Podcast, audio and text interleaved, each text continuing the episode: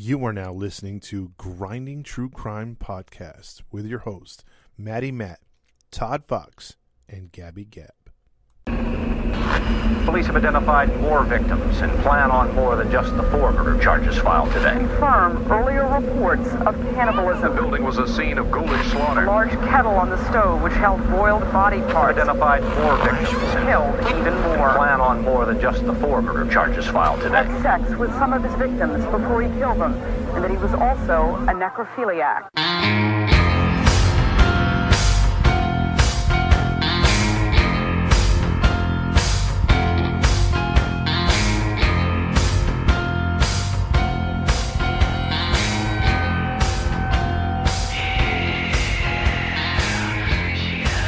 Hey, hey, hey, welcome to another episode of the Grinding True Crime Podcast with your host, Matty Man, along with Gabby Gab. and today narrating will be.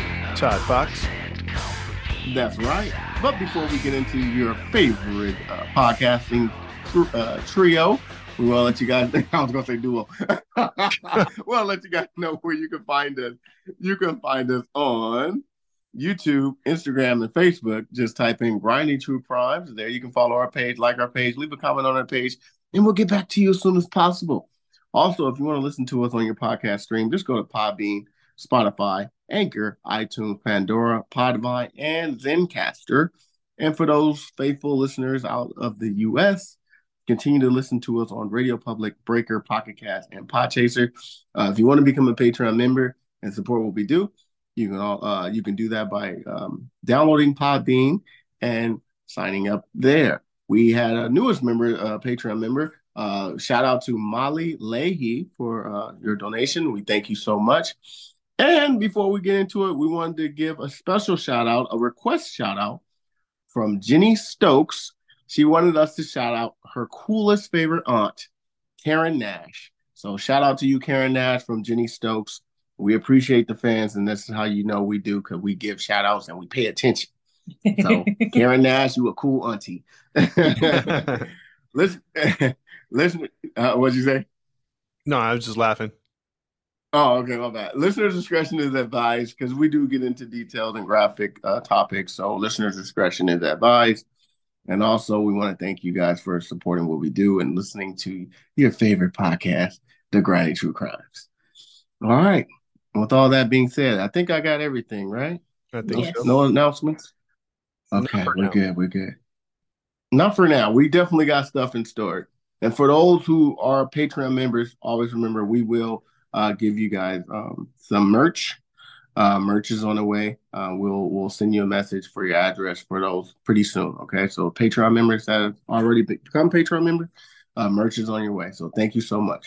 And if you want to become a merch uh, Patreon member, you know what to do. All right. With all that being said, Todd Fox, you have the floor, my man. Let us know what your story is, brother. Thank you so much, sir. Uh, tonight we're going to be talking about a very, very famous case that wound up just finishing up uh, just a couple years ago. Um, so this one was in the news. It was all over the place.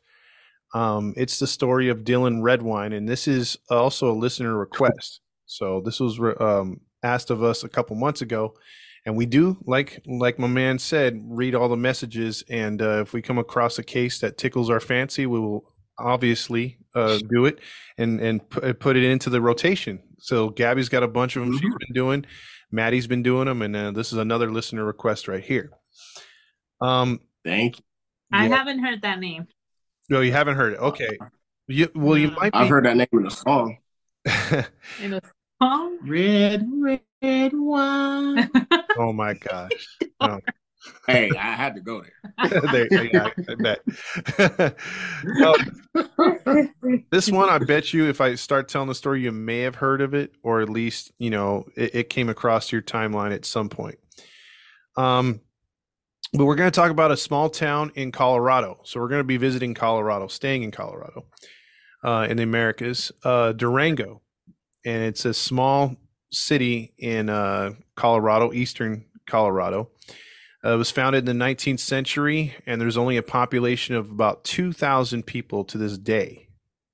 And Oh, uh, the if you Wikipedia it, it only has one like other big story that happened in the city. Other otherwise, it just talks about how mountainous the area is. Um, but it, the only other big incident that happened was in 1988.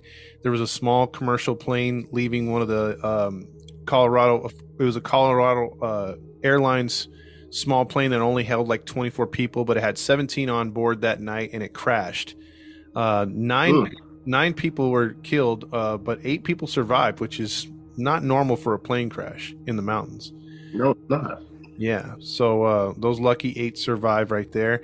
Uh, but this case is going to take a lot of twists, twists and turns. So stick, uh, bu- buckle up. Uh, there's going to be a lot of uh, uh, things that you're not going to realize that uh, if you would have thought about the story right now that are going to take place later on. So uh, it's pretty Mm. juicy. Yeah. So let's talk about the father, Mark Redwine. Uh, he was born July 31st, uh, 1961, in Durango, California. He was a man not easy to deal with, according to his exes and spouses. Uh, this would leave him with a short term relationships, like always. And uh, Mm. temper and aggressive behavior would always clash with women. So he was one of those guys that would tell you how it is and what to wear and all that kind of stuff. A tyrant. Yeah, the kind of guys that Gabby likes, right? Or no? Not really, Put right? that clothes on, woman. Nah, Maddie's a sweetheart.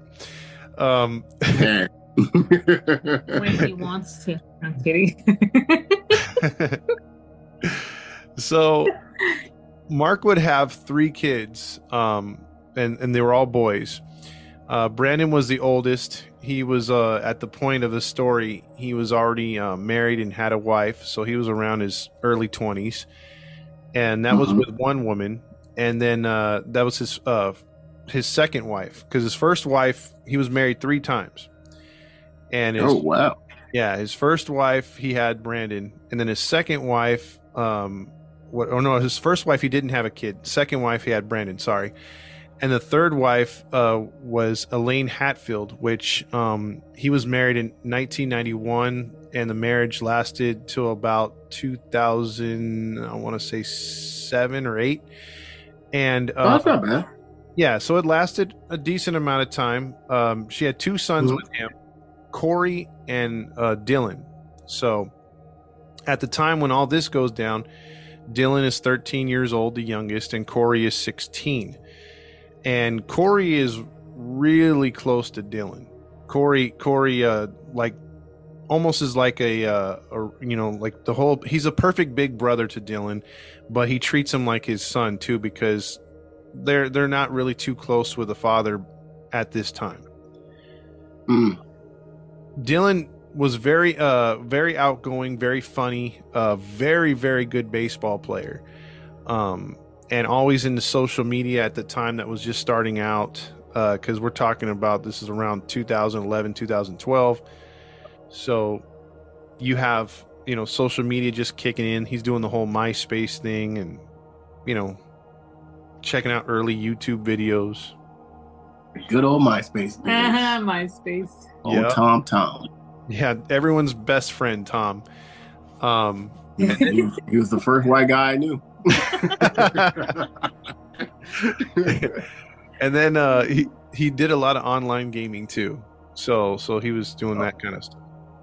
So um, they had a really contentious um marriage towards the end, where Mark laid hands on Elaine, and Ugh.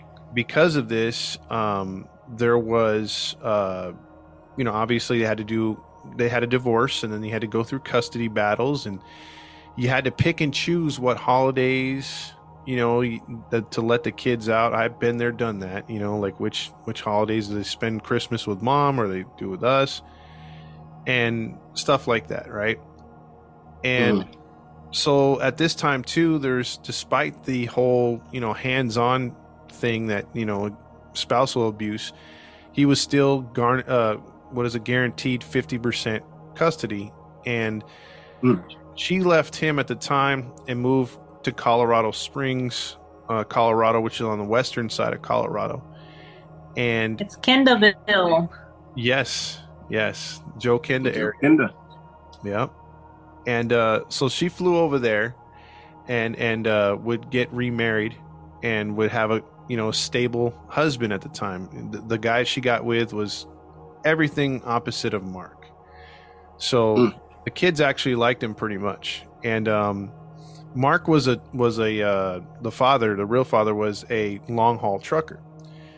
So despite their 50-50 custody where they had to you know take a month here or a month there and they, or you know or usually they would stay with her for about six months so that they could do schooling or most of their schooling and then he would get him but as a long haul driver his you know his um schedule changed all the time. So sometimes he'd be gone for like 90 days not even home and then he then all of a sudden be like oh i have a month off you know? Ooh. and then, then he'd request the kids and she'd have to turn them over. So it was kind of uh it was kind of tough for for them growing up. That is so unstable for those kids. it is yeah yeah. Because brandon was already of age and i guess from you know whatever like he he didn't really come around mark too much. Um he he he did like corey and dylan though like he was always spending time with them being the the actual big brother so they were kind of close even though they were half brothers so Mm, okay. yeah. So now we now we're gonna fast forward to 2012, where you know because we were talking mainly in 2011. At least I was. I forgot to preference that. Sorry. Um, Mhm. 2012. We're getting close to Thanksgiving, and Christmas was already dictated that Corey and Dylan would spend it with their mom. Um, Mhm. but Dylan Dylan decided to to have or or he didn't decide but he was forced to go with his um with his father at this time. Now, you're asking yourself at this point, well why isn't Corey going for Thanksgiving? And the thing the reason was Corey was going to be 17 soon and he'd already passed the, the time where you can now according to the court papers make your decision whether you want to stay with dad or stay with mom like like you had that Mhm. opportunity to make that decision and he Yeah. he clearly uh he clearly picked mom and I'll get to why he picked mom later on so just hold Mm. that put a little pin in that one I got it. yeah there you So go So he's the only one that picked mom. Well, no, uh, Corey decided to go with mom for Thanksgiving, whereas Dylan didn't have a, a choice because he was under the age of making the decision due to the courts. Mm. Mhm. So, so he had to go where his dad went. You know, like if his dad wanted him for that holiday, he had to go. Mm. So, even with that knowledge, Dylan was begging his mom, like, "Dude, I don't want to go to see dad. Please don't take take me to dad." But it's court ordered, so she took him to the airport. He took the flight from Colorado Springs to Durango, and he was picked up by his father. They were seen on surveillance camera going to the local Walmart picking up a few things. They were seen at a video store on camera. and um, soon as Mark got um, Dylan to his house, he Dylan asked him, "Hey, can I go to my friend's house in Bayfield, which is the next city over?" And right away, Mark's like, "No, like you came all the way here to see me. You're hanging out with me." And then Dylan said, "Well, can I go in the morning? Like I want to go, you know, kick it with him." And he's like, "Fine, Mm. fine, whatever. You know, I got some things to do in the morning. You can go, whatever. I don't care." so that night, Dylan is on his phone. He's texting his friend that he's going to hang out with the next day. And he's telling him, Mhm. Look, I can't sleep over tonight. I got to be at my stupid dad's house. And so while he's texting, huh? No, I said, uh oh. Yeah. And uh, so then the, so then he also is texting his uh, friend who's a girl who he grew up with when he did live with his father in the Bayfield area. She went to a Bayfield uh, elementary with him. And they kept in Mhm. contact and she's like, uh, "Hey, am I going to see you guys tomorrow?" And then she and he's like, "Yeah, I'll see you tomorrow. You know, I, I couldn't spend the night over at um, my friend's house, so I'll be over there tomorrow. We'll all hang out later on or whatever." So okay, so they do their um, you know they're they're texting or whatever, and then um, he texts his mom something, and then the girl texts him something back, but he never responds.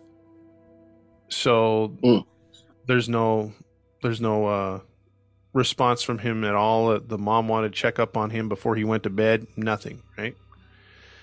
Uh oh. Yeah. Up. Uh oh, indeed. That's already fishy. Yep. So his friend did text him though too at late at night around midnight saying, "Hey, I'll text you when I uh to wake you up at 6:30 in the morning. We'll we'll go hang out like around 7:30, you know, because they were going to go to the lake area, hang out and have some fun, just do like normal you know 13 14 year old stuff you know like when you're out in the mountains and it's safe you know get your bikes out and hmm have a good time. so Mark said he got up at 5:45 in the morning and he uh he tried to wake up Dylan who was asleep on the couch and he he tried as he's making his breakfast and Dylan wouldn't move and he's like, "Bro, you're to be late. Are you to get up?" And then he's like, "Well, look, I got something to do. I can't wait around for you all day. I told you I have to take care of some lawyer stuff regarding your mom and some custody crap." He goes, "I'll be in town till about eight eight thirty, and then I'll call you if you still need a ride because I guess you were up too late." so, as he tells him that, he leaves, and uh, Mark would text Dylan four times between the hours of eight fifteen in the morning and eleven thirty when he got home. And the text the text showed that he asked him, "Where are you at? Did you make it to Bayfield? Call me, bud." And then there was no response by Dylan this entire time. That's not good. Okay, wait. He's just not okay. That's confusing. Mm-hmm. What- He's trying to wake him up, but he's not moving. He's nothing, and he's just talking to this person who's just out. Or he texted them. No, He he's he's, he's claiming he's claiming that he tried waking him up and he didn't want to wake up. Like he was just asleep on the couch, and then he was like, uh, "You know, when you try to wake up a kid that's been up too late." He said Mhm. that basically I'm, you know, like I'm done trying to wake this kid up. He's being a, a, a jerk teenager. I'm just going to go into town. If he needs a ride, I'll give him a ride later. And then he Mhm. said when he's Okay. in town, he's texting him and getting no response before he comes home. Hmm. Yeah. And then uh Mark would about seven hours later, so this is after 8 a.m. This is after he left. He got home around lunchtime. He wasn't there. Mark said he went out looking for him behind the homes because this is a mountainous area. So, like, his home is like on this one street where there's only like four other homes, and there's just a bunch of wooded area behind the house to the side. Um, there's a canyon on the other side of the, the, the hill. So he's figuring, well, maybe they went fishing. Maybe they went, uh, you know, doing kid stuff, you know, because it is November, but it's cold. You know what I mean? Like, like it's, it started to snow a bit up there already, and um, not a lot, but they have snow on the ground. So it's like, you know, like why is you know did did Dylan take a jacket? Like, and so Mhm. he calls his mother Elaine in- in Colorado Springs seven hours later. So we're talking about almost uh, dinner time. He finally calls and says, "Hey, I can't find your son." That's what he, that's what he tells her. So this is confusing. What's up? No, I'm saying like he, the kid Dylan, didn't respond to anything, and then now his dad Mark gets home, he's gone. hmm So this is like, dang, did he wake up and walk out, or did somebody take him, or did he, did the dad take him between lunch and pretend like, you know, oh, I don't know where he is. Well, that's what we got to find out, right? So Yeah. Yeah, so Mark gets a phone call back from Elaine. And Elaine immediately, they don't have the money to freaking fly.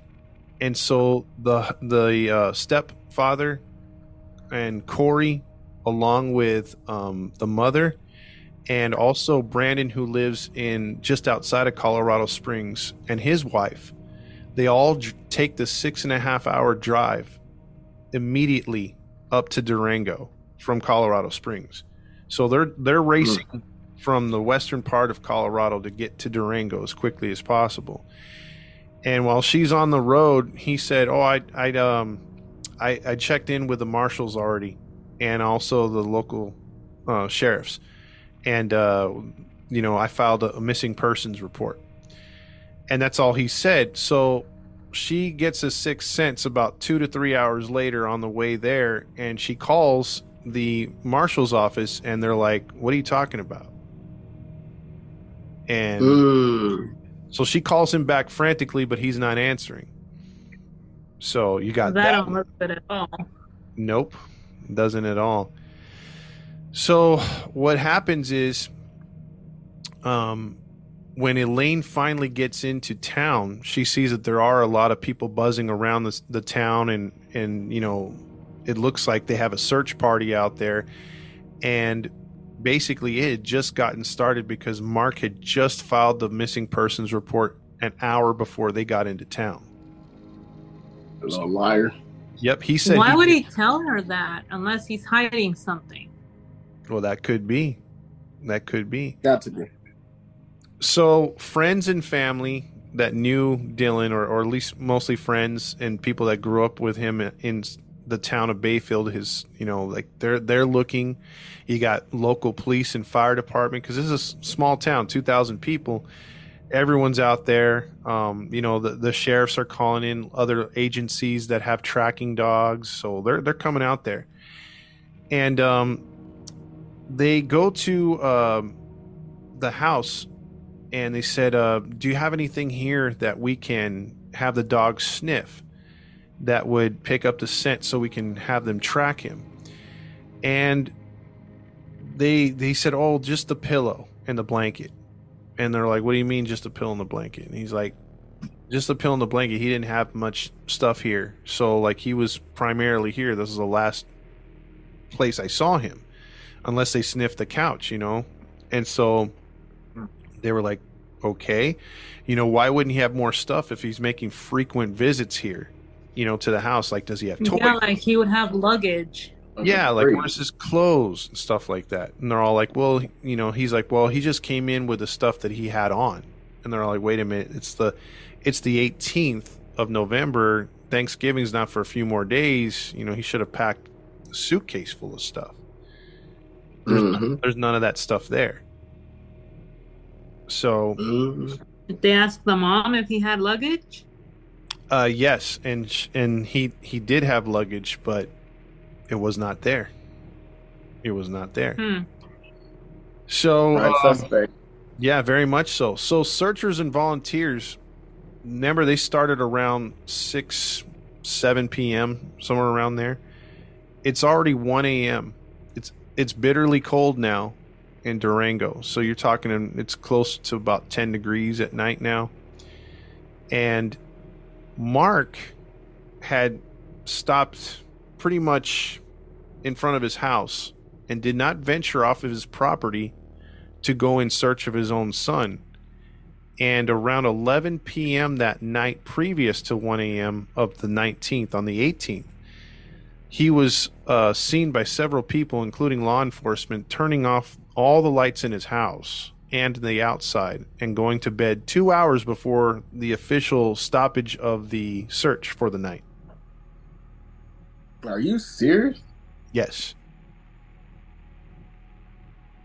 and I think we know who's responsible. yeah, I yeah, Gabby's uh, Gabby's radar is going off. It's going crazy right now. Because it's stupid. It's doesn't like make no sense. he's making it seem like the kid. Gr- okay, here, this is where it's stupid.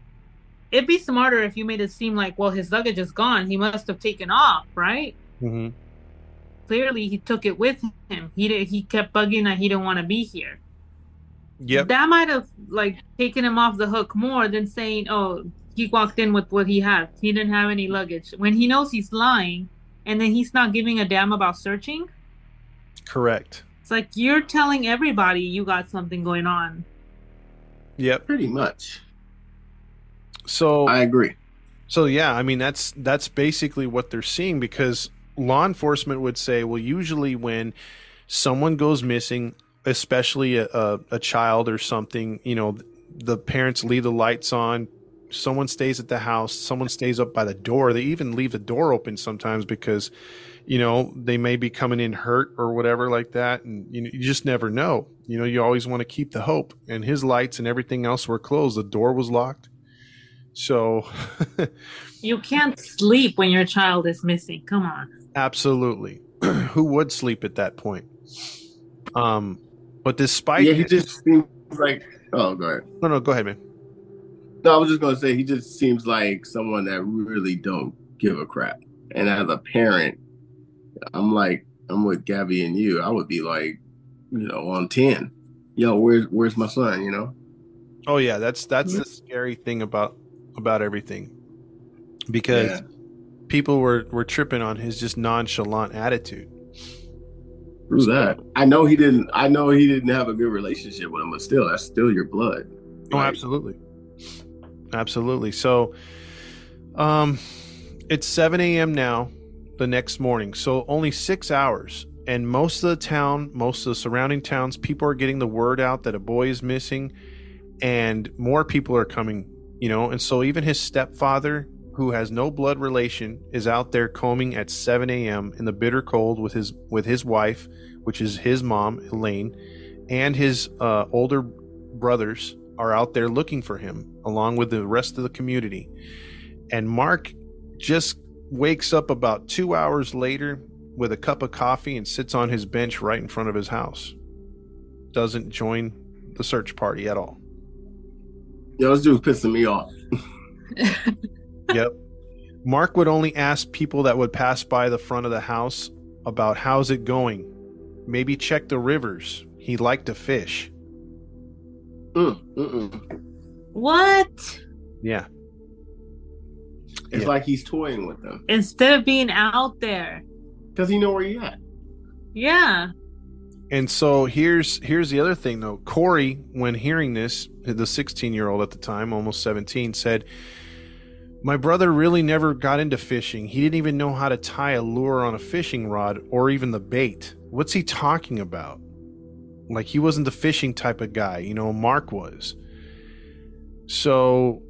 You're not seeing anything right here. There's no progress. The agonizing time continues to go by. It's now nine days later when cadaver Ugh. cadaver dogs would pick up a scent right before the lake, uh, the shore of the lake, and they would find his fishing rod right there. And someone would say this fishing rod wasn't here when we prior when we were looking prior, you know, because we combed this entire area. So that was puzzling. But despite that, the police and local law enforcement would have divers come in and actually spend a good two or three days searching the lake, but they didn't find anything. Mm. So, So somebody placed that there. yes, Well, we know who. Well, obviously we know who the one who kept insisting to check there. so now you have the police turning their attention to the uh, or the sheriffs or marshals. They're turning their attention to his friends, and they're like, "Okay, are you sure he didn't hang out with you guys?" We have text messages now because now they're getting all the phone information and they're able to see who he was talking to. So now those poor kids are getting interrogated, and they're like, Ugh. is are you guys hiding him um do you guys know what happened to him? Was there an accident? All this stuff right? And so they're Hmm. being called into question and it kind of sucks you know? Um what's that? No, I didn't say no. Oh, and so then so then while they're doing all this with the kids it comes back to mark you know? A couple of detectives are still looking at mark like hey man are you sure you don't know anything? And he's like well listen all i know is that my boy doesn't listen to anybody he's very active and he's the type of kid that can go into the forest and survive for himself for days upon days i mean i wouldn't be surprised if he walks up right now and they look at him like No way. yeah they look at him like with what gear it's freezing cold out here you know, and he's like, I don't know what gets into that boy. I can't control him. Never have. Oh man, Yeah. So he's once definitely the dad of the year. Yeah, exactly.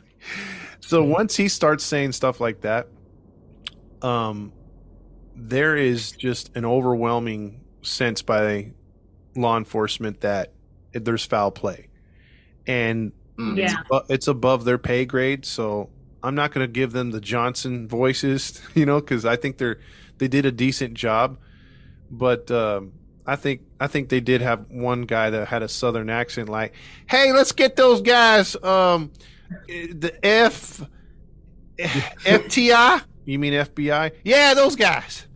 So they made a call to the FBI. A southern country accent and freaking cold Colorado. yeah, California. Oh, no, Oh, it's Colorado. Colorado. Wait, That's- what? They're in Colorado. Yeah, we're in Colorado. Where Okay, you- I'm where- confused. Where are you at? Yeah, where are you? I said this whole No, it's because you said they all took the drive from Colorado Springs to No. Durango, California. No, Durango, Durango. Colorado. Yeah, because uh, the, They're- uh, I kid you not. You said California. No, he didn't say California. All he said was Durango, six hour drive. Where are you? at? yeah,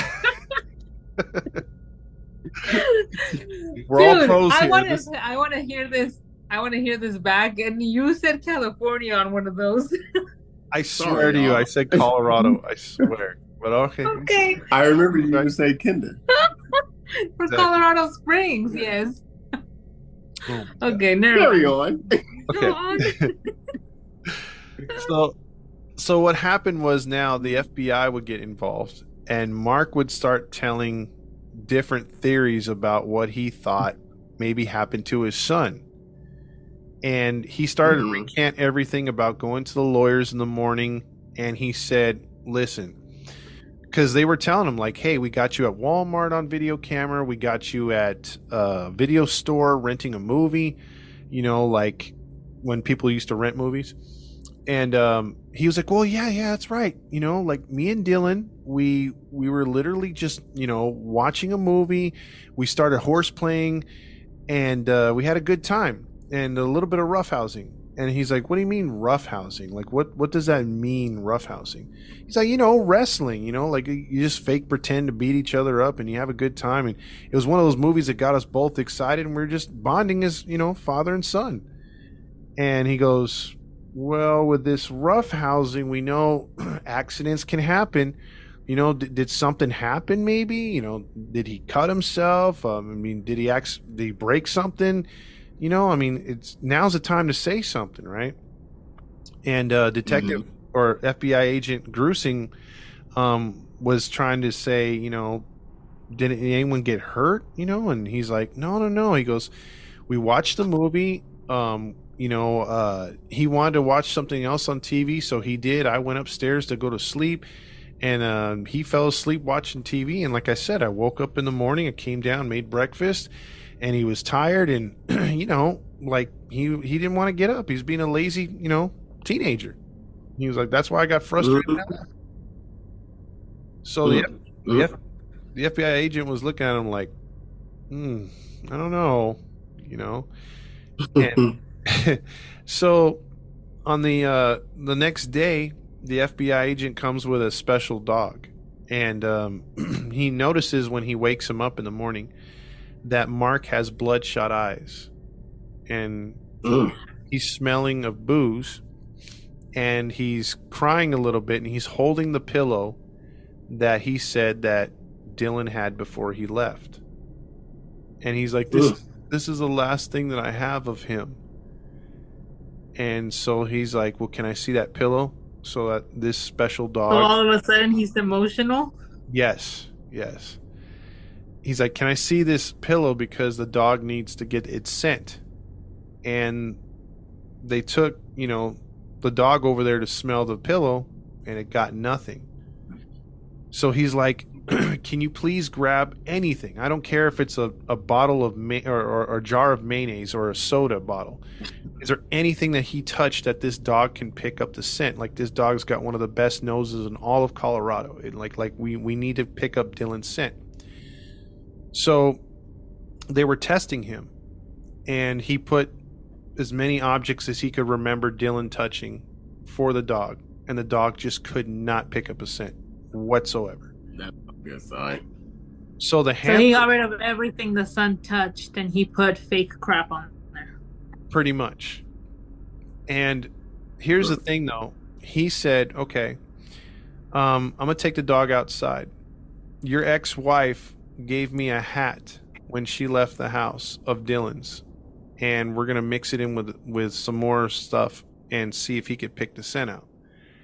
So he's like, "Okay." So they put the hat there, and the dog went. You know, they took the dog out the room so the dog couldn't see what they were doing. They brought the dog back in, and it went right for Dylan's hat. Picked up the scent. So we're like, Hmm. oh, okay, okay. So then uh, he's like, um, he then asks Mark because now this is a this is a veteran, you know, FBI agent. You know, like he's really good at what he's doing. So he's like just trying to gauge Mark's, you know, demeanor. And he's like, when you guys were roughhousing the other day, he's like, uh, did he bleed at all? You know, did was, are we gonna find any like blood? Because he goes, um, I'm just letting you know we're getting a search warrant just to make sure. And he goes, we're gonna come through here and we're gonna spray, and if we see anything, you know, with luminol, you know, we're, we're gonna pick that up, and if we see that, you know, there's some blood that's his, you know, that doesn't look good, you know, like so, like if you knew of how he bled anywhere, now's the time to tell us. So um, he said, "Oh, you know what? My bad. I forgot to tell you. When Dylan came off the plane, he was com- complaining of a cold sore. And that's why we went to Walmart. He goes, and then when we were roughhousing, it like popped, and he kind of like bled all over the, you know, little little blood here and there in the front room and on the couch or whatever. He goes, you'll you'll find a few blood spots. He goes, that's about it, you know. Oh, here we go. So um, he's all I think this man found his kid texting about his stupid dad and he got enraged and said, I've had enough with this custody crap and you being a pain in my ass. You just want to be with your mom, so you're not going back with her. Bam. Mm. And That's- killed him. That's an interesting theory, but I want you to hold on to that one. Keep a pin in that one too. Okay. I'm not going to tell you whether you're right or whether you're not. I'm just saying. I'm just saying, keep a pin in that one. What about you, Matt? Well, I'm thinking something different. okay. We'll get, we'll get back to uh, Undertaker's father in a minute. Um, Paul Bear. so so he's so the detect the detective's like, you know what? Um, all right, well, let me call Elaine right now, and I'll I'll ask her if she could verify your story that he had a cold sore. And then Mark's like, oh, wait a minute, back up, back up. He goes, my bad, my bad. So when we were in the, the front room, we were roughhousing. We also were throwing around a Nerf football. And I threw it really hard and it hit him in the lip. That's what it was. And then that's when he started to bleed. And then the agent, Oh, oh, oh. the agent's like, wait, Nerf. foot-" He goes, aren't those those uh, styrofoam or those real like you know, those the what are those pillows that you have you know that are really soft and contoured? The memory foam. That's that's kind of what Uh-huh. kind of what a Nerf football is, but it's very soft because Mhm. it's meant for like ten years old and younger. You know. Mhm. And he's like, man, you would have had to throw that ball really hard for it to hit and hit his lip and make him bleed. And he's like, well, that's, that's what's happened, you know. And uh, He was uh, Uncle Rico from Napoleon Dynamite. yeah. so um, so yeah, he's like uh, he's like, yeah, he's that's that's what happened, and you know, he he he had a little blood that came off his lip and everything. So he's like, okay, okay, okay. He goes, um, he starts like you know taking the flashlight, looking outside in the backyard and towards the hills. He's like, boy, it's a rough area out here. He goes, uh, what kind of animals you got around here? He's like, oh, he goes, we don't have any like coyotes or, or wolves or nothing. He goes, but uh, you you have an occasional beer uh, or beer bear chase a, a deer. and he's Hmm. like, he's like, uh, the detective or the FBI agent's like, well, do you think a bear could have gotten your boy? He's like, oh, you, you know what? Uh, th- those things happen, man. Uh, we had a hunter up here a few years back, 10 years ago, you know, he was mauled by a bear, you know, like, I wonder if that happened to Dylan. And, uh, he said, he said that Mark, Mark perked up, you know, like almost like, hey, man, you gave me another idea. Like, hey, you know, it's the bear's fault, you know, damn bears. um, You So- gotta love it. This guy is full of crap. How many times has he changed things? I bet you the detective is like, oh, oh, oh, yeah, yeah, yeah, you're right. yeah, he's playing into it. He's definitely like talking him up, right? So, Mhm. um, so Elaine um, would go and give an interview to one of the local reporters, and she said, "You know what? I think his father had something to do with it. Um, you know, he's he's had uh, temper problems as long as I've known him, and I fear that something happened to set him off, and." He did something to where he couldn't stop it, and it just got out of hand she's like i want my boy back. I just don't want him in a body bag. So she was giving some really heartfelt really sad um what is it called? Um interviews. Mhm. um Damn, that poor woman probably regretted so bad sending him. yep. Yep. So a couple days later they got search warrant and they were able to spray the entire house full of luminol and in five points in the front room or the living room they found blood on a on a uh, dining table they found a little bit of blood on the wall on the floor and on the love seat and a little bit on the couch Man, that was a pretty bad call. Huh? oh yeah that football was thrown really hard Oh, that's man, I'm telling you, Uncle Rico. yeah. But here's the thing though. Here's the thing. So although The they have they have yeah, they have they have some evidence pointing at Mark obviously.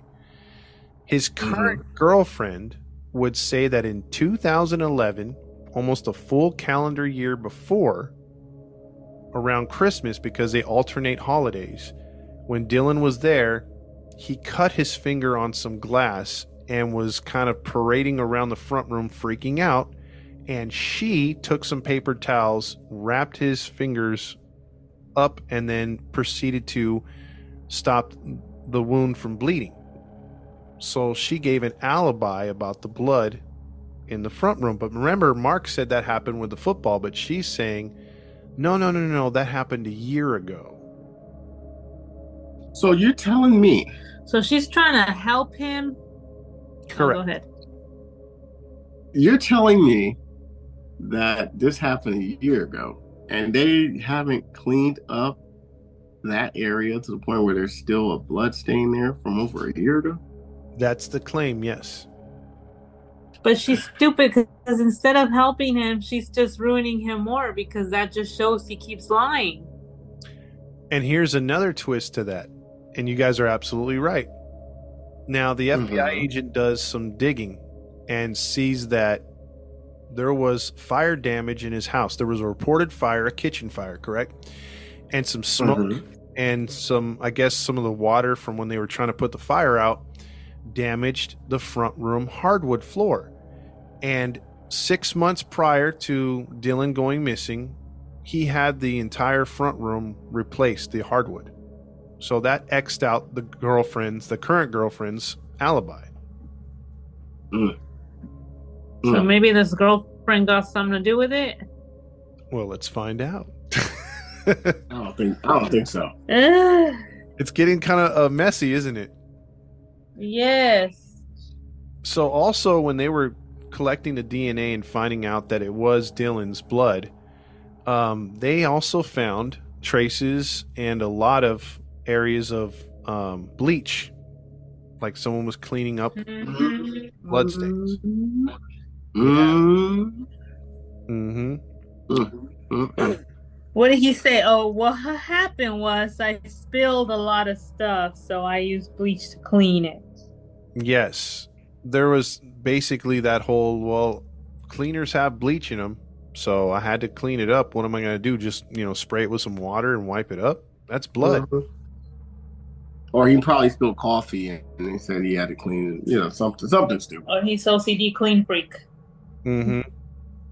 hmm So, so now we're gonna go in the in the time machine back to 2011 Father's Day, where Dylan is still here with Corey. This is the last time that Corey would hang out with his father. Okay, so they they drive from Colorado to Michigan because there's some sort of baseball tournament out there that they wanted to watch and participate in, and the three were actually you know not the greatest, but they were actually pretty good at that time, you know, and um. Mhm. I want to warn you guys in advance. I want to warn you guys in advance right here. Put a disclaimer that if you're a little squeamish, you might want to go away from this one because there's this one's the huge twist. Oh. So this is just one of the twists. The F the FBI would find out. Um, and again, again, prepare yourself for something disgusting. They would find out Oh, through no. Corey, who would tell them the story of what happened when they were on that trip on Father's Day. Mm. So, when they were in the hotel, um, outside of the event, Mark had taken a shower and basically gone to bed early. The father, Corey and Mhm. Dylan were there. Dylan decided to get into his laptop because he was just, you know, Dylan was inquisitive and wanted to goof off on his father's, you know, laptop. what did Dylan find? What do you think? he probably found some like his father's video of him doing something inappropriate to I don't know a minor or something or an animal. Oh, an animal. Gabby? This guy's weird. I'm somewhere between he got child pornography or he's secretly gay talking to men. No, I mean outside of the child porn, the the gay thing or you know would would would have been passable in this case, obviously. But what he finds is first off pictures of his father touching himself in female type poses, both naked Oh. and dressed in like schoolgirl outfits, stockings, bra and panties. Oh, yes. oh. And if you So see is he a cross dresser or is he gay? Well, if you see this guy, he's he's your mountain. He looks like a mountain guy. So he's got the whole like I'm not Burly. shaved beard, you know, mm. burly, like dirty white, uh, or, or like white grayish hair, or almost well brown at the time, and like he's Mhm. you know, he's got like the almost like a mullet, you know, and he's pretty hairy dude. So you wouldn't picture a guy like him. You know, he's not feminine looking at all, dressing Yeah. up in female stuff. Now, if it were that, again, I mean, you're just uh, what's the boxer um, that was in the in cross Oscar De La Hoya. There you go. He's just another Oscar De La Hoya at this point. Google that, by the way. That's that's hilarious. What? You didn't Yeah. know that? No. Yeah, yeah. Google it. Yeah, Oh, Google oh wow. Google. You know Uh, what it is? Google it. yes. Oh gosh. Just type in Oscar De La Hoya stockings. You're welcome. Well, I guess if you want to say you're welcome. yes. yeah, I had no clue. yes. Yes. Now to go a little deeper though, and I mean deep. Wow. I mean deeper than this. And no shade, and we're not disrespecting cross dressers or anything like that. No, no, no. Again, if he just found that, yeah, it'd be weird. It's your dad. Maybe you look at him different. That's fine. That's because that's up to Mhm. each additional person, whoever that is, it, how your Mhm. thoughts are. If there's religious beliefs in that involved in that, or you just don't like that, or it's just too weird. You know, that's fine. You know, all those are fine because of normal reactions. But this, on the other hand, this I think 99.9% of people can agree is just wrong. The next set of pictures are of the father in a diaper. Not only in a diaper, What? taking a dump into the Oh. diaper, Oh, oh. Ew. and then also eating the diaper. Eating what's in the Oh, diaper. yep. Yep. Yep. Yep. Eating his crap. He was eating his own crap. There's pictures of it all over his face, in his mouth, on his hands. everything. Yep. Yep. Oh That'll do it. god, That'll do that's it. so disgusting. Yep. Man, we all take dumps. And we might even look back at the tissue after we wipe. But there ain't nothing, nothing telling me, yeah, this is appealing. No, yeah, exactly. so that's gross. That is let that sink in, So right? he's one of those people that look, I mean, look like all that crap. You got two girls in a cup. Oh, What? Todd knows.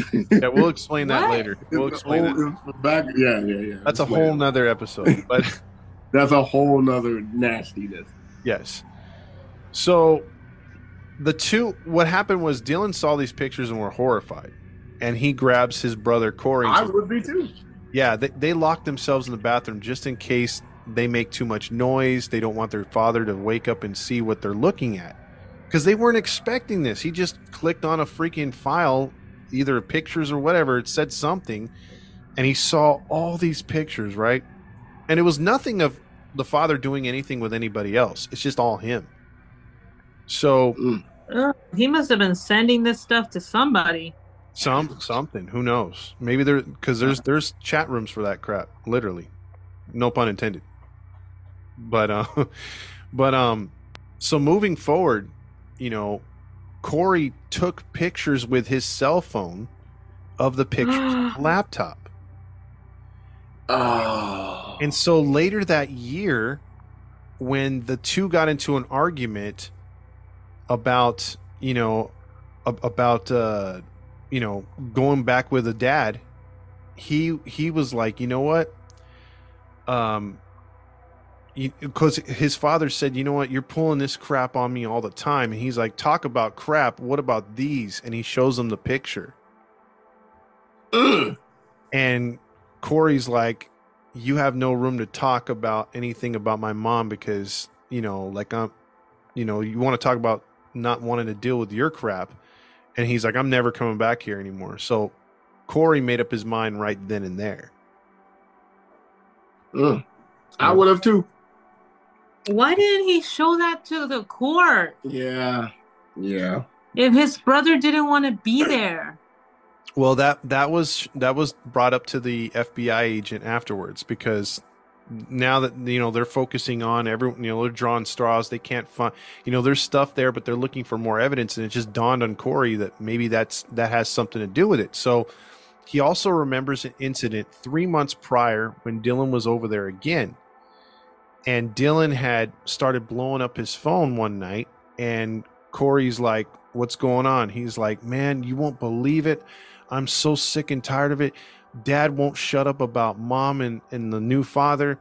And here's he's saying how they're terrible role models and i'm not growing up right. I should be living with him. And he he goes send me the poop pictures. He goes i want to show him and he's like no no no man. Like like you don't want that. He's like no no no. He needs to know that i'll show him what a real role model looks like. You know a real bad role model looks like. So he was like send me the poop pics. And uh that's that was that was what uh you know he wanted to do it but corey's like it's going to start too much trouble. And uh he's like he doesn't even know that you know about it. And he goes he just thinks that i know about it.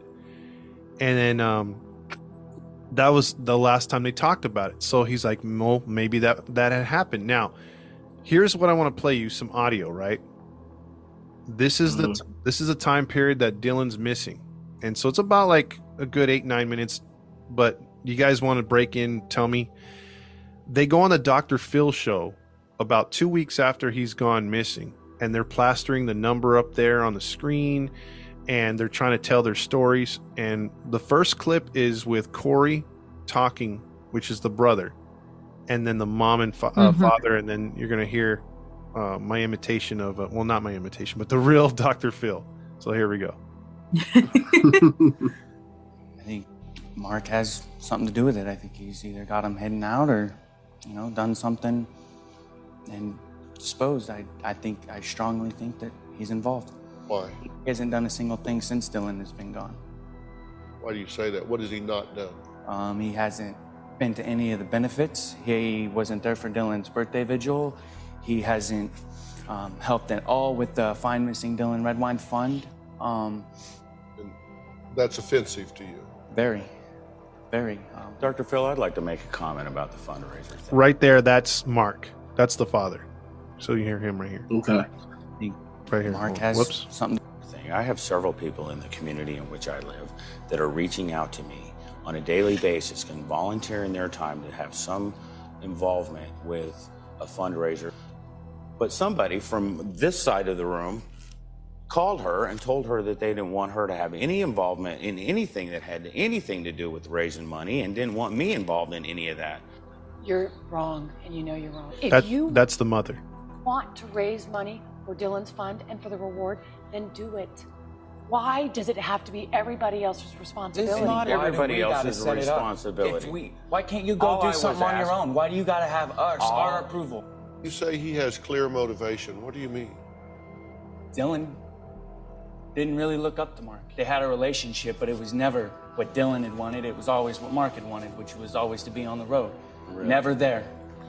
Why do you call your father Mark instead of dad or? Because he's not a father to me. A father is someone who cares for their kids and, you know, would do anything for them. Be a I role believe- model, someone I to believe look up that you're being very disrespectful, and I believe that everything that's coming out of your mouth is perpetuated by your mouth. I have mother. my own mouth. I can say Then my use own it. Then words. use it. I am at you. I don't like you. I hate you. And you have been nothing of a father since the last t- 10 years. And Dylan's birthday. Dang. He's not here to celebrate it with us. Where were you? You sure I was making every effort I possibly could because I was in Texas working for the company that I work for, trying to get into Bayfield. and you're the only that one night. working. I'm not working and doing that stuff too. See? What do you guys think about that first clip? I can feel the hate and what's the other That's son's Corey, name? right? Corey. That's Corey, yeah. Bruh, I felt it. Mark doesn't seem remorse or saddened at all. He seems more victimized by them. Yeah. You And you, know, so and you'll hear that in this next clip. Because they're about in two minute increments. So here's the next one. He Okay. goes missing, and y'all trade text messages. What's up with that? Well, that's how he let me know that Dylan was missing. And what did you do when you got that text? I tried to call him directly thereafter, and then um, I texted him back. And you, you, you didn't talk on the phone. No, he is not. He, he's been very evasive. He um, spoke with our older son um, for right right after it happened. Did you stay after him until you talked to him? No, I didn't. I mean, I texted him, um, but I didn't continuously call him. And then after texting, he blocked me from his phone, so I can't even text him anymore. So your son has been missing for three months, Yes. and his mother and father have not talked. Right.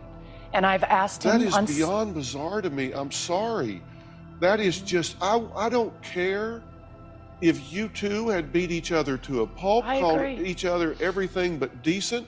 It wouldn't matter to me if my son was missing. All bets are off, all picadillos are gone. I can't imagine the two of you wouldn't.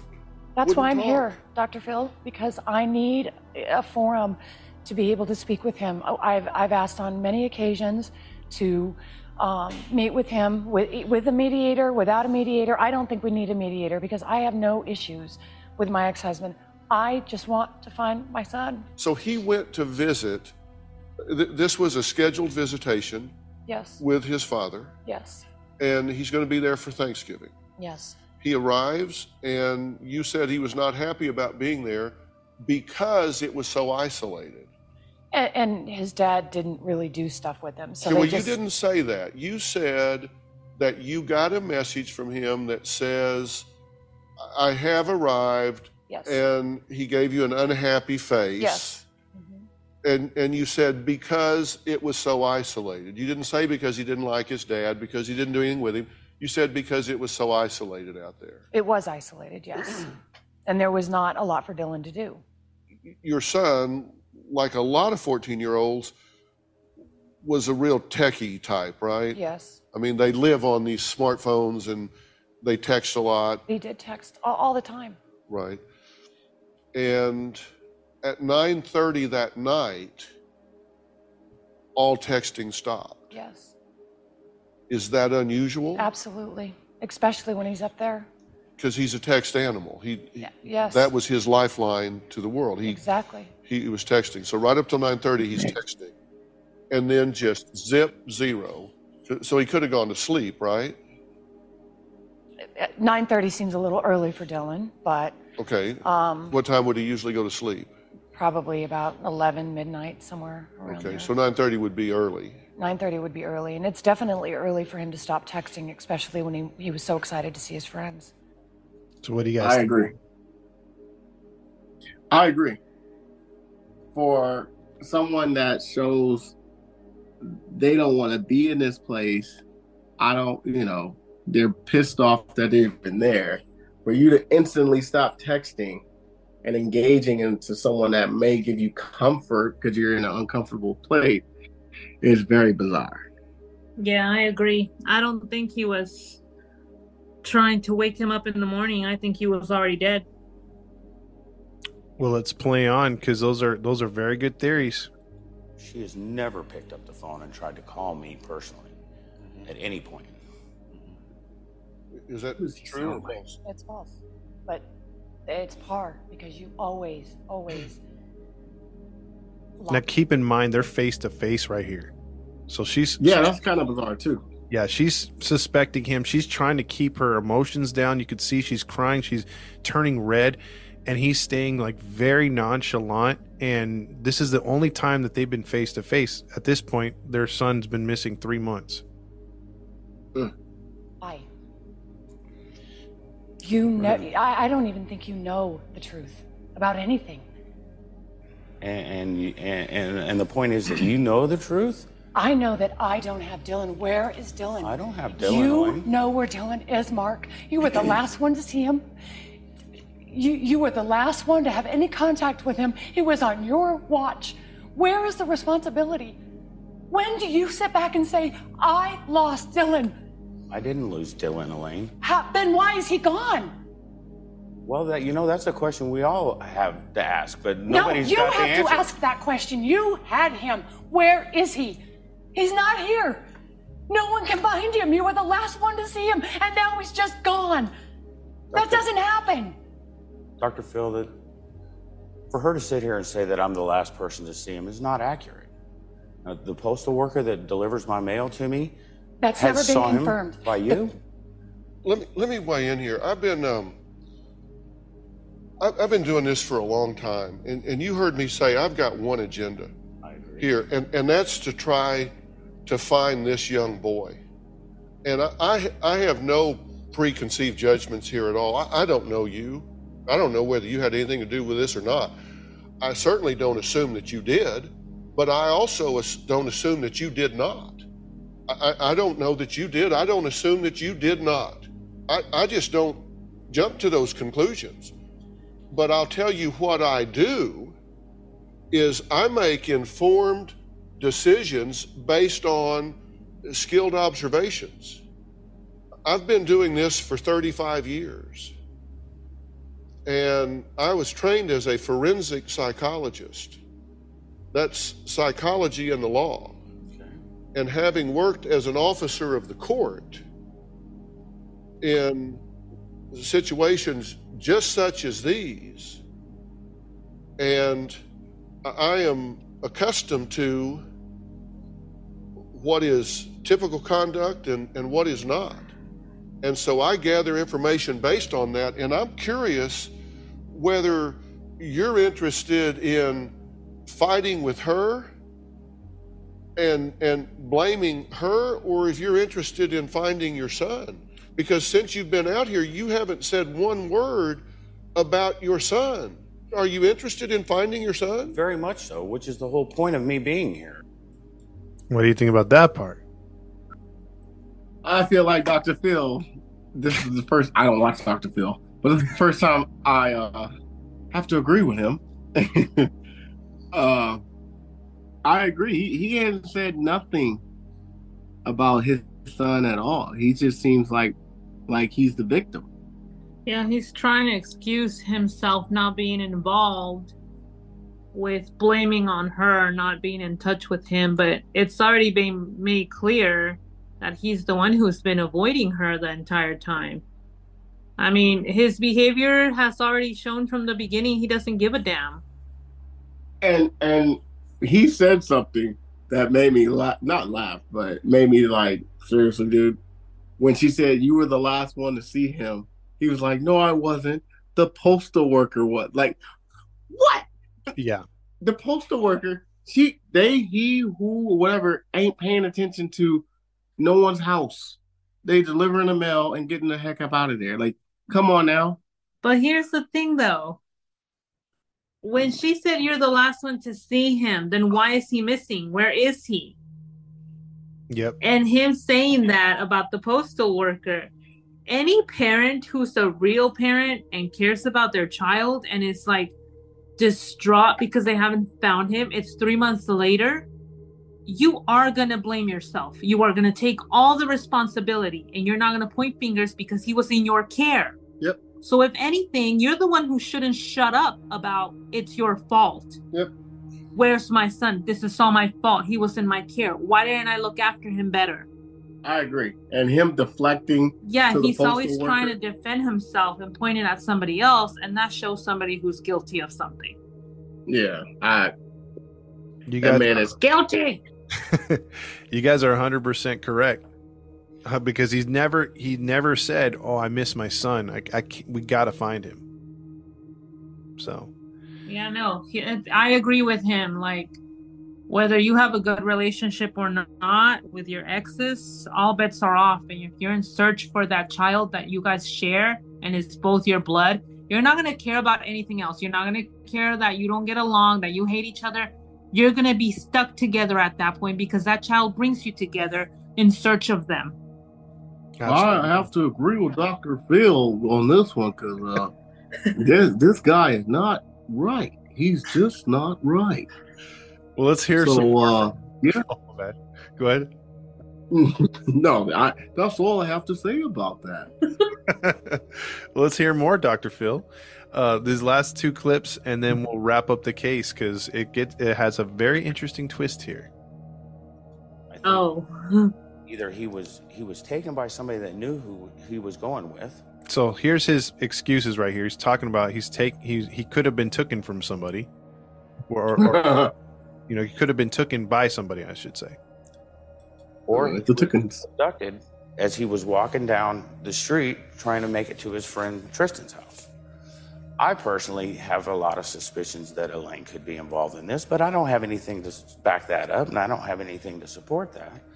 Do you honestly believe that from six hours away, that she put him on an airplane and flew him to you, and then somehow or another trailed behind and abducted him from your couch? Is that your theory? Well, I don't believe that she did it alone. I believe that, it's possible that she had helped do that. Okay, so you actually think that she and a team trailed behind him, and do you think she would have taken him against his will? Or do you think he cooperated in it? Well, that, those, are, those, those are questions that I can't answer because I don't know. I don't know what happened But here. what is your theory? You say you think she may I be suspect that she may be involved. I believe that there are people in the community that we lived in for many years that she knows very well that are very likely to maybe help her in this. So these are criminal types. well, she's not been known to hang around the professional people that she, in the industry that she works Well, that's in. what I'm she asking. very So- much so you think hangs she- around the criminal types. Okay, so you think she may have some criminal types that helped her abduct him against his will? I just want to know your theory. Well, I don't know the people that she knows very closely. It doesn't matter what I think because I have no way of being able to prove it, and it's only speculative that do I you, even feel that. but that do way. you really honestly believe that, or is that just something you're saying? I mean, do you honestly, in your heart of hearts, believe that this woman is involved in the disappearance of your son? I believe that it's possible. Yes. You need to bring him home. And please, I hope you didn't hurt him. I hope you did not hurt him. because I really don't trust you, and I really have a concern that you hurt him, and his bones are out there just laying, and you don't even care. You Well- don't. Where, where's your emotion? Where, where is any of your feelings? What is it? What Again, emotion is it you're trying to get out of me? I want you to do something to find Dylan. Crazy, huh? This man is, oh, I, I hate his guts. bruh. Yeah. I, I, I don't know. I, I, I, I, I, I just think he had to, she might have did something. I think she had to deal with it. I- like you- your kids don't even want you. They choose their mother. Why would she make him disappear? If anything, she make you disappear. Exactly. And like Dr. Phil said, what do you think that she would drive six hours away to do something and trail him and take him under by uh, without his consent? like seriously, that ain't happening. Yeah, I loved how he tried to make that all about her.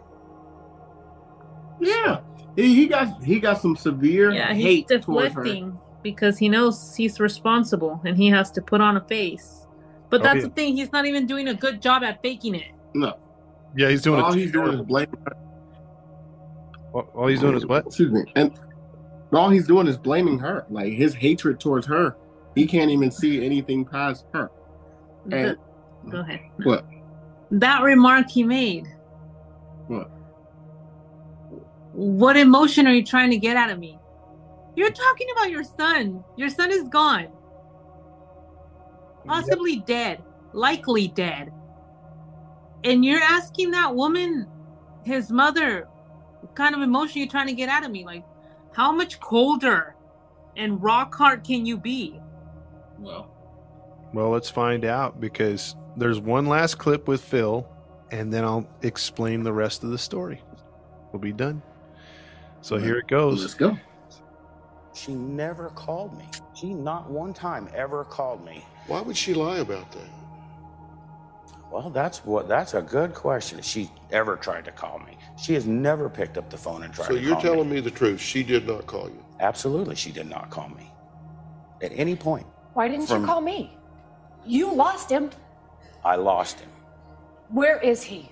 He's not here. You were the last one to see him. Why didn't you call me? Why do I have to call you when you lost our son? That doesn't make sense. And this is exactly why I would want to communicate to you because you can't sit here and have a civil conversation with me. Because you want to I'm be angry with accusing you for me and pointing. our to- son. I'm angry. You've said with that you. several times. Well, I'm not angry with you. I'm just asking you questions to try to get information. You think he walked away from the house? One of his friends lives up at the lake where I live, and it's right across from the marina, so it's not a very far distance for him to have tried to reach out to his friend that lives up the lake. Six Okay. miles. It's not six miles. It is too far for Dylan. Can There- we and pull there this up no on indi- Google Maps? Because it's not six miles from my house to the end of the road. He would have texted somebody and had somebody come get him. Okay, well, let me help me out here and be see if I have this. See see if I have this um, correct. This is your house right here, That's correct. and this is his friend's house. Uh, would this be Tristan's house here? That would be Tristan. This is his friend's house, right in front of the lake. and we did go to Google Maps, and that's 5.9 miles. Uh, Well, from now here to she here. said to the end of the road. Well, I, I don't know where about the end of the road, but this is 5.9 miles, which doesn't seem like all that far to me. I don't know if that's uphill or downhill, but It's pretty flat, uh, a little windy. so you can walk uh, from there to there. And so then we, we say Dylan's friend, second house, this is his grandmother's. His friend's grandmother, yes. And, And so that was the only place I knew to go. And when those I- are the only two that he could go. There was more than just the two, but those are the only two where I knew where they lived. Okay, and and that morning, you got up and you went here first to the payroll office, To my c- company's office. right? Then you went to the attorney's office. Correct. Uh, then you made this kind of circuit uh, here. Then this whole circuit that you went around was about. You were gone for about four hours. I was right? gone for about four hours. So you saw him before you left. I did, yes. So that's his complete story.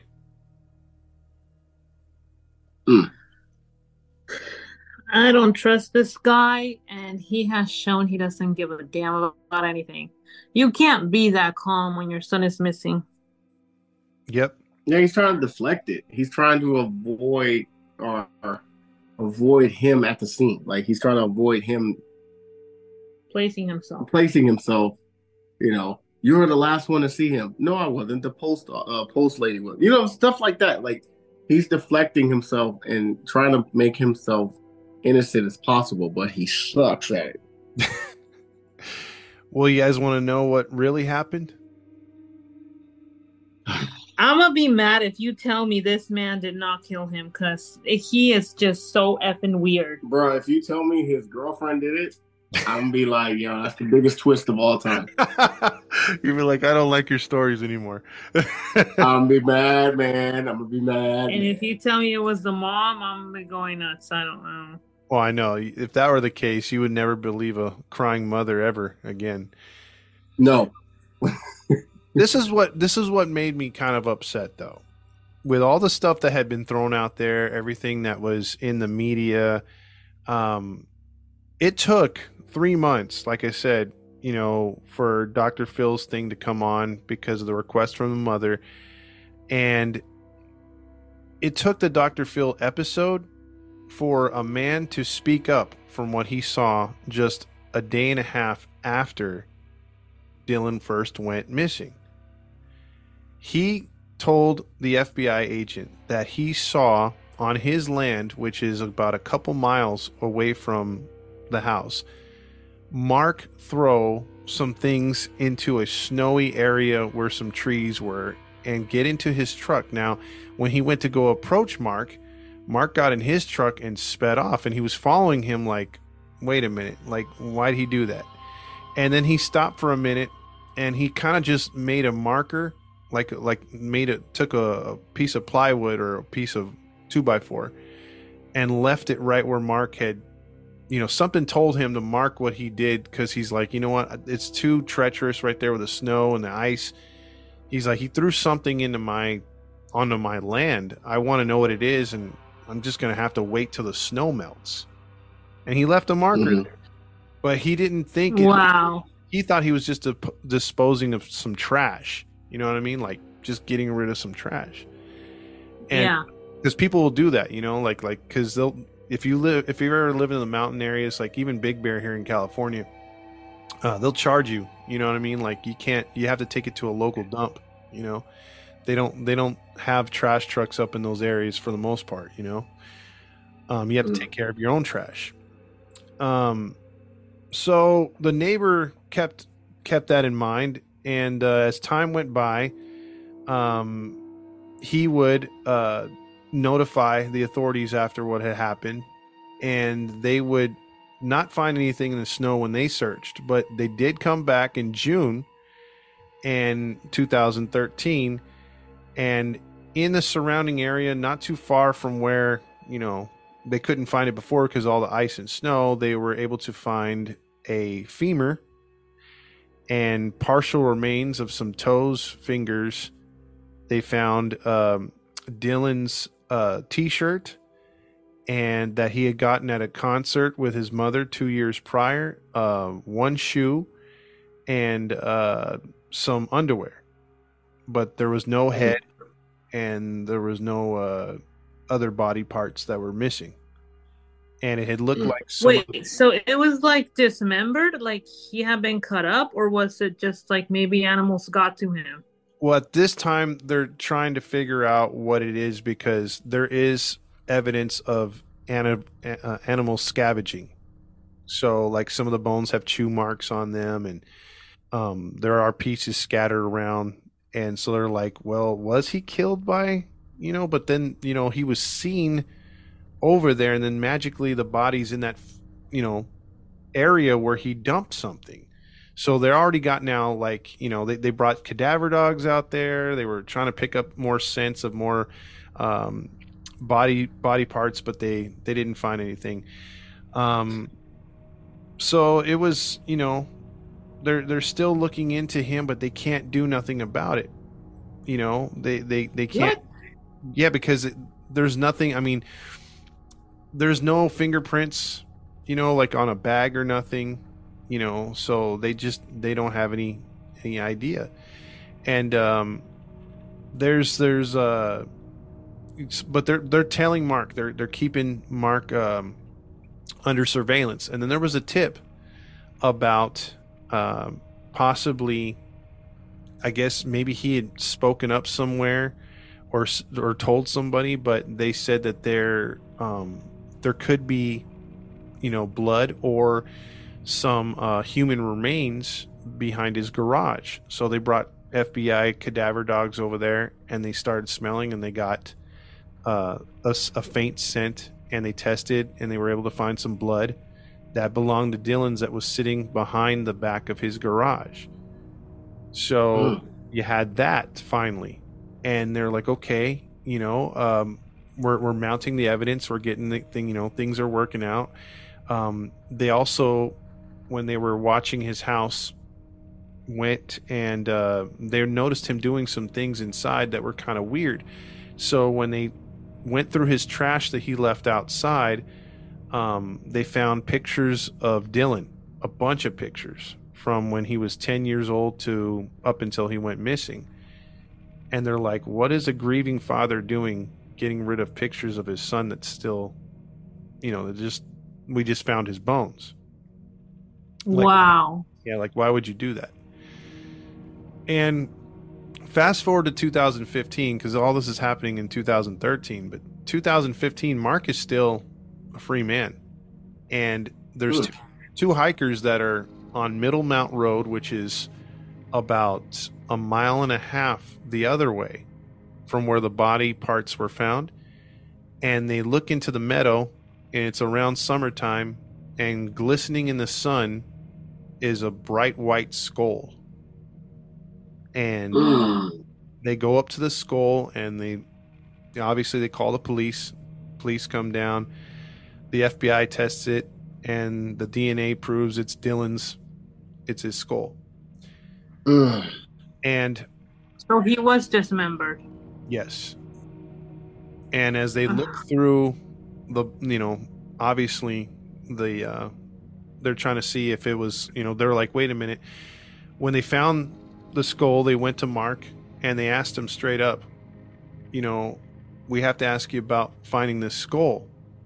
And he's like, well, that just, that does it right there. And they're like, what do you mean? It was the bear. The, you know, bears do that kind of thing. And, um, Oh my god. they scavenged the you know the, he ate what he ate and unfortunately dylan died and you know they did his thing so but during when he went put when he was put on trial he was finally arrested in 2017 so he was arrested in 2017 and when they went on the testimony they went through everything. They did you know they discredited his girlfriend's testimony. They talked about all the evidence that had piled up the way he was on dr phil you know his changing statements the fact he took polygraphs and failed them miserably everything right? And then they got into the dna de- evidence at the house uh, behind the house and just everything was pointing at him. And his defense attorney said well hey you know it's the bear. You know the bear did it you know he probably killed him behind the house and and then dragged him you know uh, a couple miles away. And then he's like well what about the guy seeing you know mark there? Oh that's just hearsay. And then they're like well the bear you know uh, took the took the head a mile away. And then the, uh, you know a further mile. And then so then they brought in a bear expert. The bear expert's like wait a minute. So you're telling me a bear that was should have been in hibernation at the time when dylan went uh you know went missing came out of Right. and killed uh, your son uh, behind your house then took him in the middle of uh, or you know the morning time you know when sun's out and everything took him a mile and a half from your house dismembered him ate him there and then took the head another mile away he said when when animals make a killing they'll ta- they'll either eat the the animal where it died or they take it to a cave and do its thing there and they leave it there you know? Yeah, the entire body.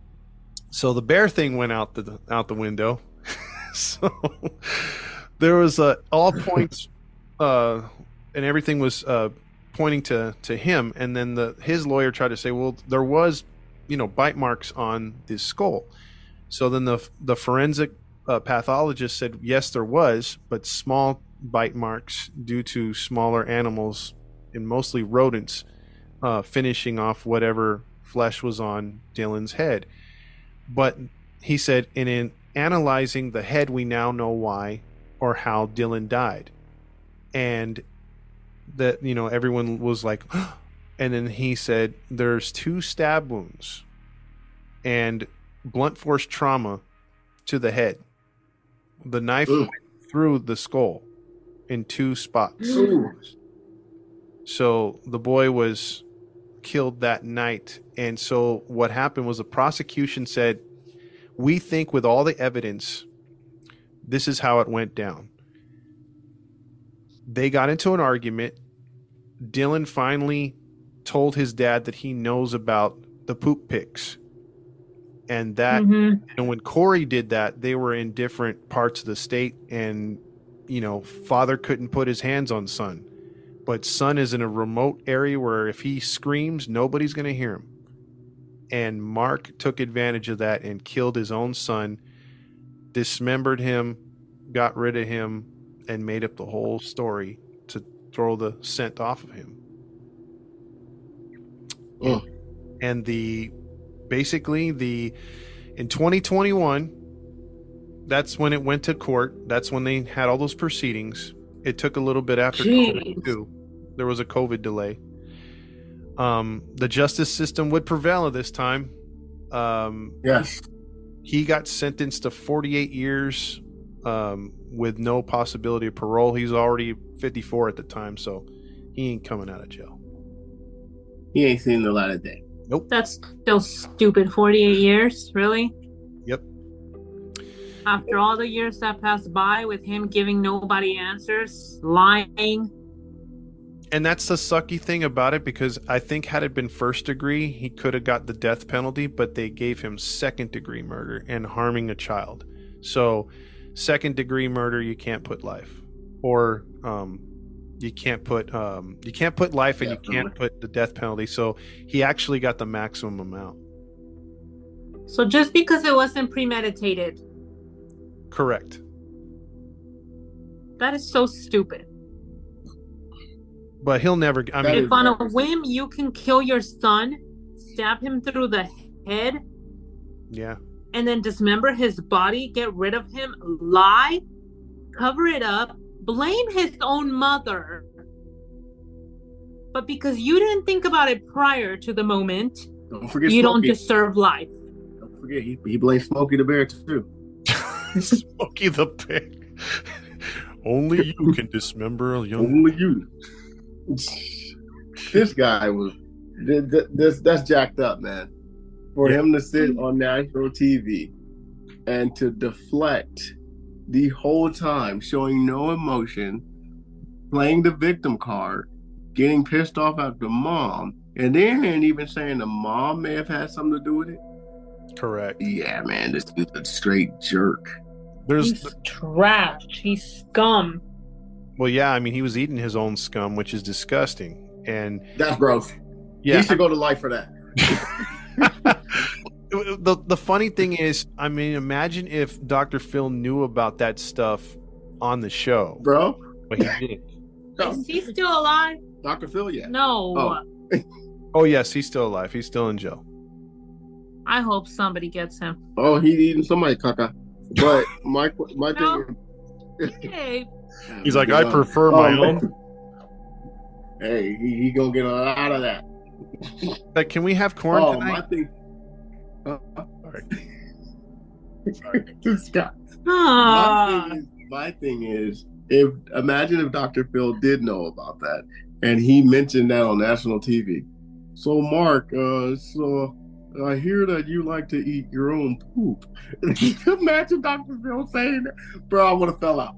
Yeah, I don't. I don't know if he would have been able to sit as close as he did during the show. You know what I mean? Like he wouldn't have shook his hand, nothing. Like, and there's a there's one other clip I was gonna play, but um, I couldn't get it on here. Um, it's it's funny because that episode was two hours long, and it's usually Dr. Phil's episodes are an hour, but he was really moved by this case and trying to get these two to work together, and at the end you could see Dr. Phil in the back, like they're in the back room outside of the studio audience, and he has his his tie untied, his shirt kind of open, because he's so stressed out and so frustrated because he's asking Mark, "Hey, listen, we can clear this up right now. I'm trying to help you. Why won't you take a live lie detector right now? Can we just ask?" And he had a, a, a professional right there, and he's like, "Can we just clear the air? Look, I'm trying to help you."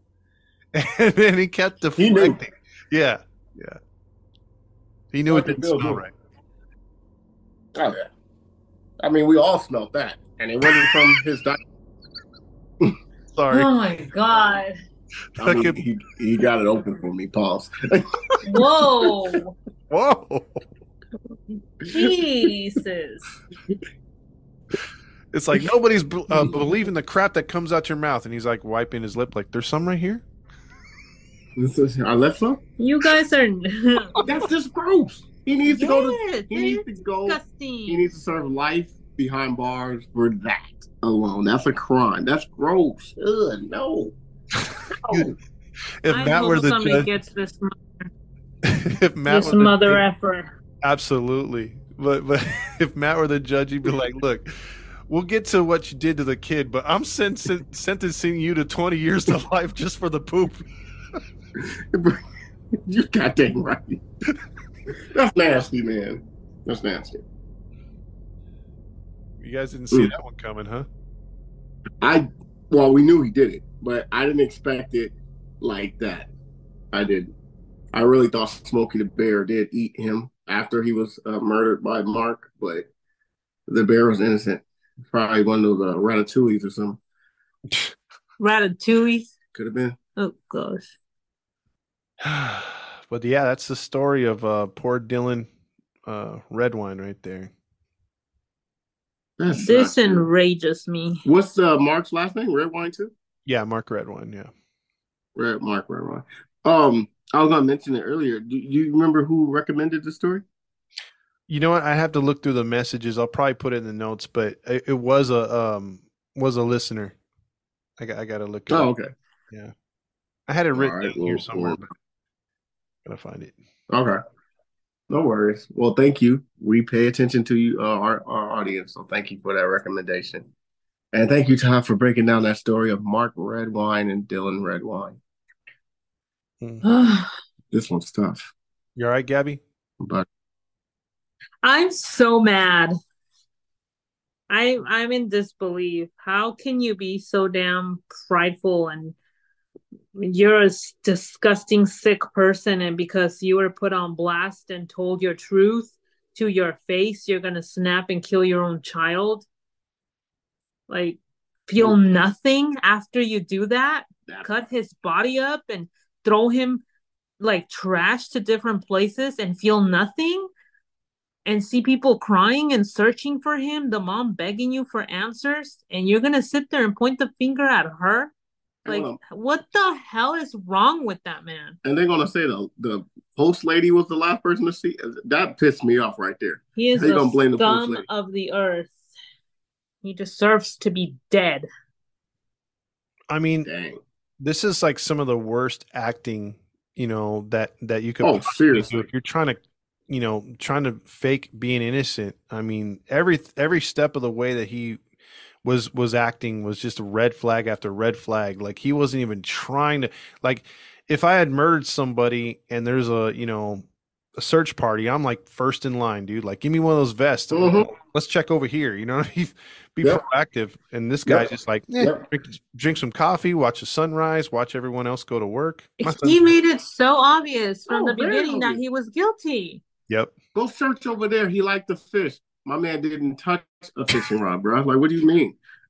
Exactly. But just saying that, like, have you searched here? Have you searched there? Like, he liked doing this, he liked doing that, or he could have been abducted, or he could have walked away. It's like, you know what you did to him. yeah, you and got everybody out there like boohoo the fool, trying to find a body that you know what you did to him. Like, come on, man. Yeah, it's like that one where I he's like, it's- "Oh, Tristan's house is just down the street," and they're like five point nine miles down the street. Yeah, like he, that's walkable. well, he was making everything seem so small and whatever because he obviously didn't care. no, he did not.